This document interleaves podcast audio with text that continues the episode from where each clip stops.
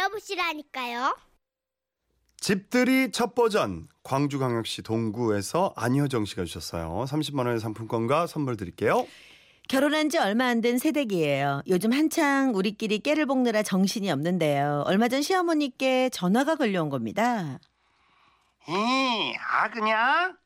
나 네 시애미다. 아, 예, 예, 어머니. 응. 네그 요새 깨볶음 사주 그 시기하게 그 시기한다며? 예? 아주 고소한 냄새가 여그저그 그 시기에 부린다.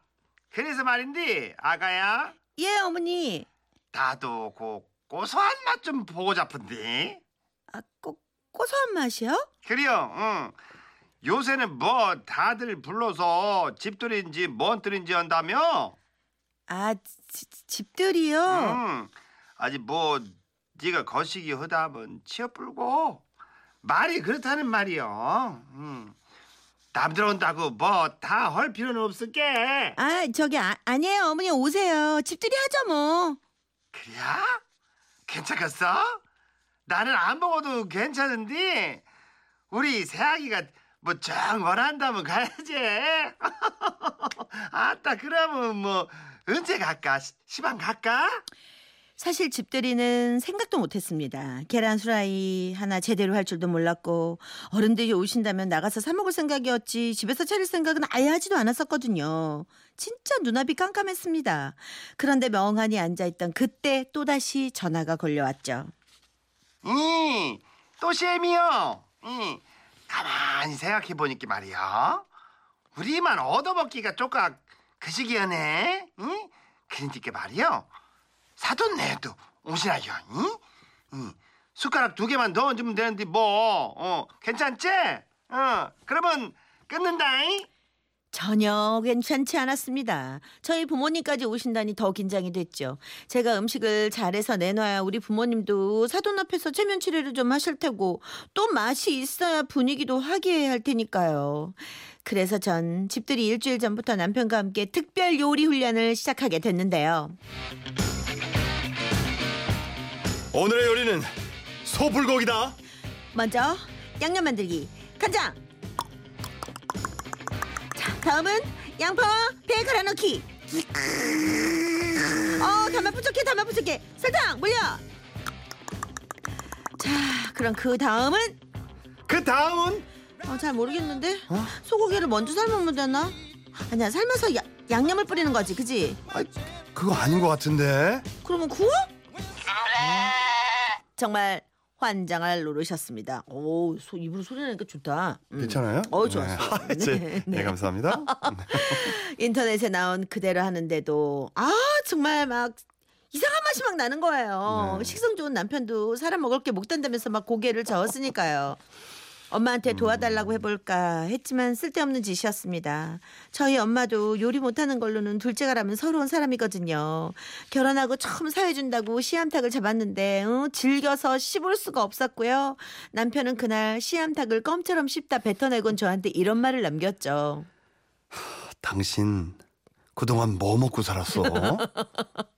어, 씨암탉이 껌처럼 배워야 되겠는데. 그렇다 보니 저에겐 선택의 여지가 없었습니다. 점점 집들이 날짜는 다가오죠. 초조해진 저는 하소연을 하려고 친구에게 전화를 걸었다가 한 줄기 빛과 같은 얘기를 듣게 되는데요. 예, 배달시켜. 우리가 어떤 민족인지 잘 알면서 그래. 어, 나 이거 뭔지 알아. 어, 네. 약간 양심이 찔리긴 했지만 그릇에 잘 담아내면 감쪽 같다는 친구 말에 두 번 고민하지 않았습니다. 그리고 드디어 집들이 당일 음식들이 배달되기 시작했는데요. 보쌈 배달 왔어요. 당수에 왔습니다. 반찬집입니다. 열두 첩 반상, 반찬 세트 시키셨죠? 배달입니다. 그렇게 배달 음식을 죄다 받아서 그릇에 옮기고 있던 바로 그때.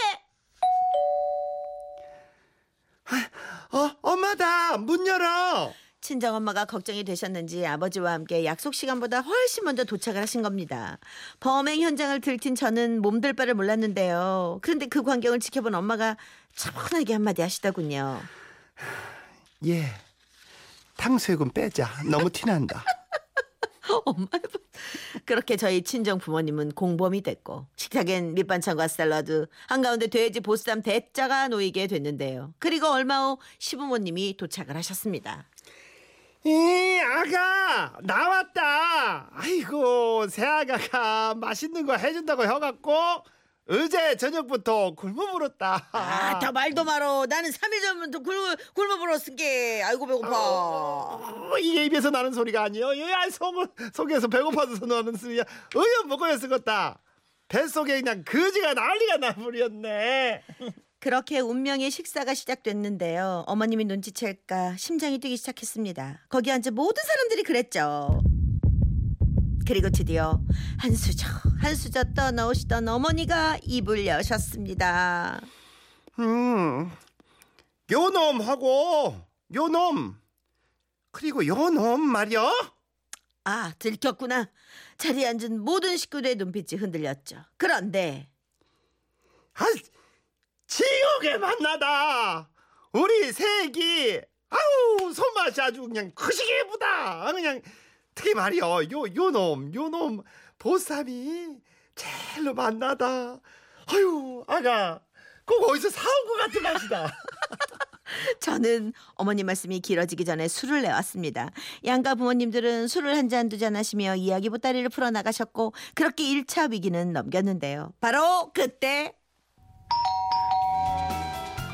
그 벨소리와 함께 이 차 위기가 찾아왔습니다. 그 사람은 바로 그릇을 찾으러 온 중국집 아저씨였죠. 재빠르게 눈빛 교환을 마친 차는 어머님이 보시기 전에 벌떡 일어나 인터폰을 막았었고 남편은 이 시간에 누군지 모르겠다며 그런 이상한 대사를 치며 급히 현관으로 뛰어나갔습니다. 그런 동안 친정 부모님은 시부모님을 한 번씩 마크하기 시작했죠. 아저씨! 나, 나중에, 나중에 와! 나중에 와! 아니, 그럴... 그럴... 그래서 돈... 나중에... 가! 가! 가!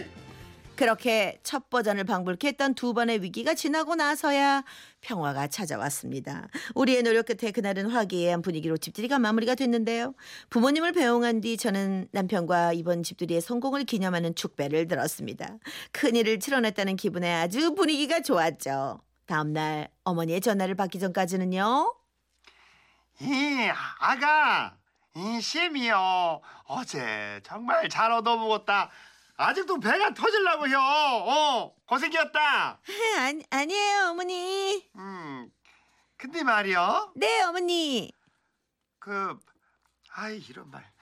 보쌈집 쿠폰 굴러다니는 거 내가 가져와 부렸다. 내가 아홉 번 시켜 먹고 열 개 만들어 줄 것이니까잉. 걱정 말아라잉. 그날 친정 부모님 계실 때 모른 척 넘어가 주신 어머님, 아버님, 철없는 며느리 예쁘게 봐주시고 귀여웠다 해주셔서 감사드립니다. 저 그저께 요리학원 끊었어요. 열심히 배워서 다음엔 진짜로 상다리 부러지게 차려드릴게요. 어머니, 아버지 사랑합니다. 야, 이거 아쉬우 계셨구나. 에휴, 그리고 다 대충 알지. 음, 왜냐면 그게... 먹으면 이 프로의 맛이 느껴지잖아요. 그렇죠. 그럼 그럼 그럼. 그냥 다 예쁘게 봐주신 노력이 이쁘고 음, 그죠? 음, 그런 음. 거지. 그리고 시켜 먹으면 어때? 시켜 먹어야죠. 시켜 먹어야 됩니다. 진정한 맛을 느끼고 싶어요. 맞아. 시켜 먹어야 돼. 새아가가 만든 거 웬만하면 그거 그럼. 실수투성이고. 음, 음. 그리고 시켜서 그릇에 잘 넣으면 훌륭해요. 그럼요. 우리가 어떻게 족발을 만들어. 그리고 새아가가 해놓으면 하나 네. 같이 못하기 때문에 네. 하나 해서 시켜놓고. 이게 다 식었어 음식이. 근데 이거는 배달 온 거니까 따뜻하니까. 네. 아유. 네. 사이오팔님 네. 읽어보세요. 살다 살다 열두첩 반상은 처음 들어보는구만. 열두첩. 이순신 장군 밥상인 줄 알았네. 신내게는 아직 열두첩 반상이 남아있습니다. 십이첩 반상이라고 있죠. 예, 십이첩 반상. 네, 열두첩. 네. 요리학원 어. 맞, 했어? 맞, 맞아요? 예, 오래전에 제가 네, 자격증이 배웠구나. 있습니다. 어, 예. 그래서 그러네. 네. 십이첩. 네. 철가방 프로젝트. 음. 짬뽕과 짜장면 같이 먹어야 돼. 아, 같이 먹어야 돼. 시켜야 돼. 그럼.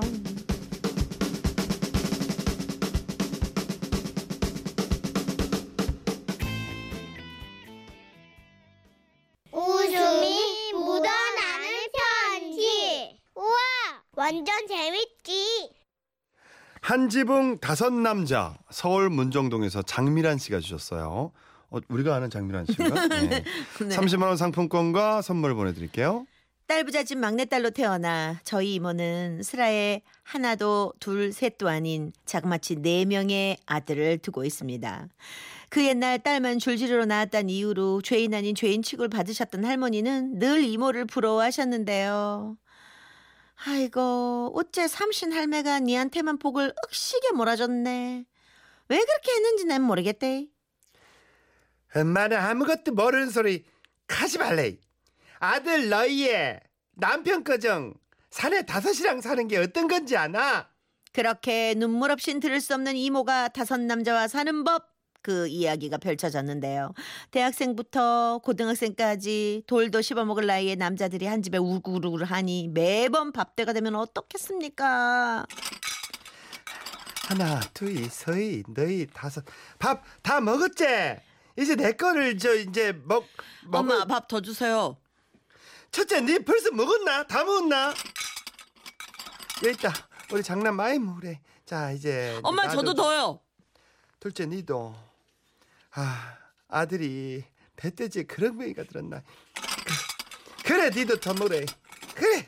이모가 밥만 푸려고 하면 여기저기서 저도 밥 주세요. 엄마 막내도요. 밥을 푸고 푸고 또 푸고 하다 보니 남은 밥은 딱 한 덩이. 기필코 이 밥만은 내가 사수하리라 주걱을 딱 대는 순간 제일 늙은 아들 이모부가 어, 자야 내도 밥 좀 더 둬. 내가 밥 푸는 기계도 아니고 내는 밥을 먹는지 마는지 아무도 관심도 없지. 니들 주디만 주디가. 이모는 허공에 주걱을 날리며 엉엉 우셨고요. 그날 밤 이모부는 아들 넷을 데리고 긴급회의를 시작하셨죠.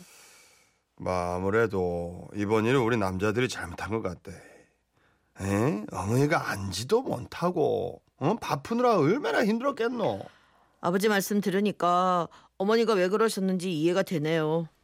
그래도 마 장남이 다르다. 말기 한 번은 참 잘 알아먹고 니들이 어? 니들도 앞으로는 그러면 안 된대. 알겠지? 네, 네 아버지. 아버지. 지들끼리 회의까지 했으니 이모는 내심 다섯 남자들이 좀 달라졌겠구나 기대를 하셨죠. 그리고 그 다음날 저녁 시간.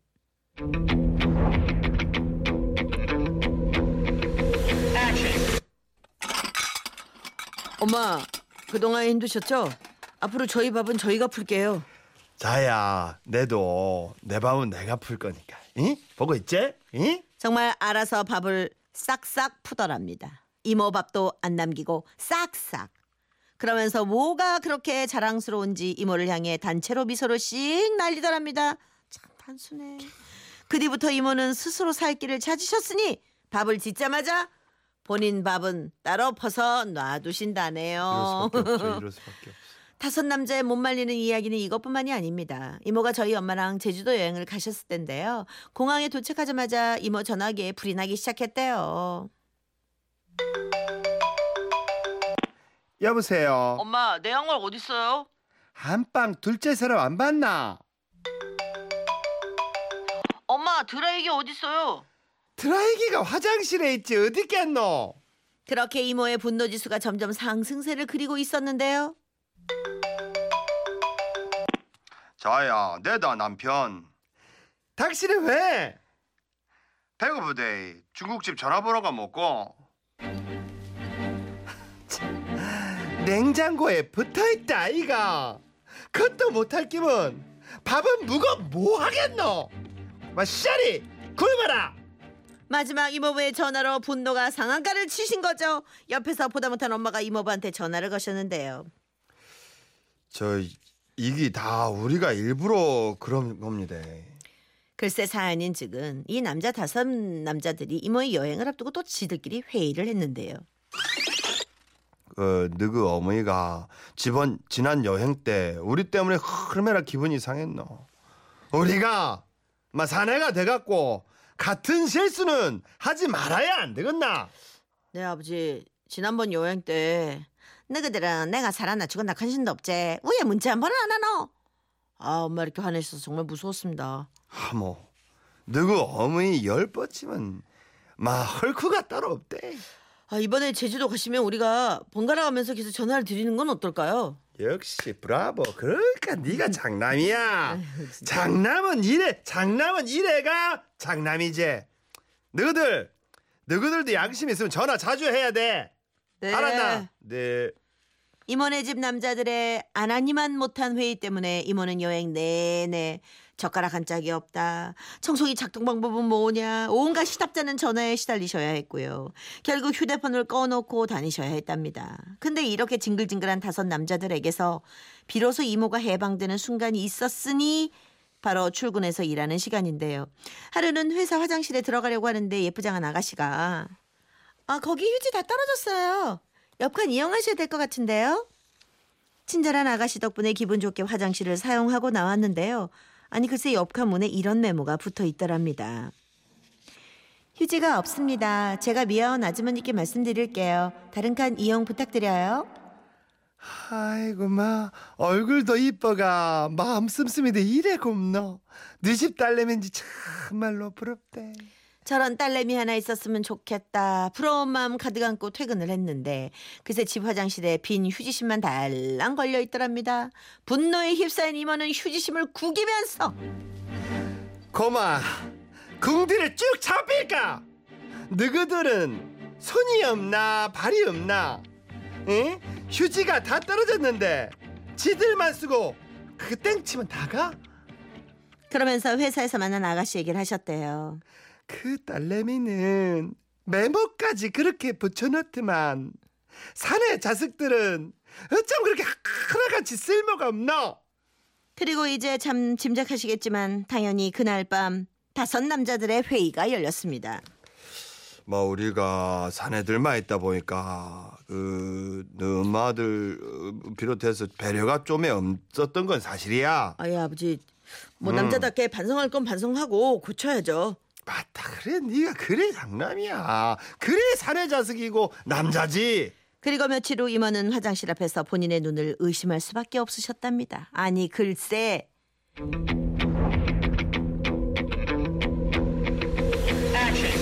휴지거리에 빈 휴지심이 걸린 채 문 앞에 이런 메모가 붙어있더랍니다. 어머니 휴지 없어요.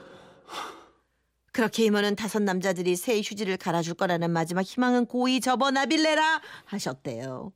한 지붕 다섯 남자 사이에서 홍일점으로 사느라 힘든 우리 이모 박기순 여사님. 조카 딸도 딸이니 그만 서러워하시고 이제 행복하셔서 이모. 야 남자들이 아, 딸은 있어야 돼. 딸은 있어야 돼. 그럼 이게 좀 약간 딸 같은 아들이 하나씩은 있는데. 그러니까 이, 이 남자들이 회의해서 네. 앞으로는 메모를 써라. 네. 야 그게 더 힘들겠네. 메모를 그 붙이고 음. 쓰고 그러는 게 단순한 거죠. 야.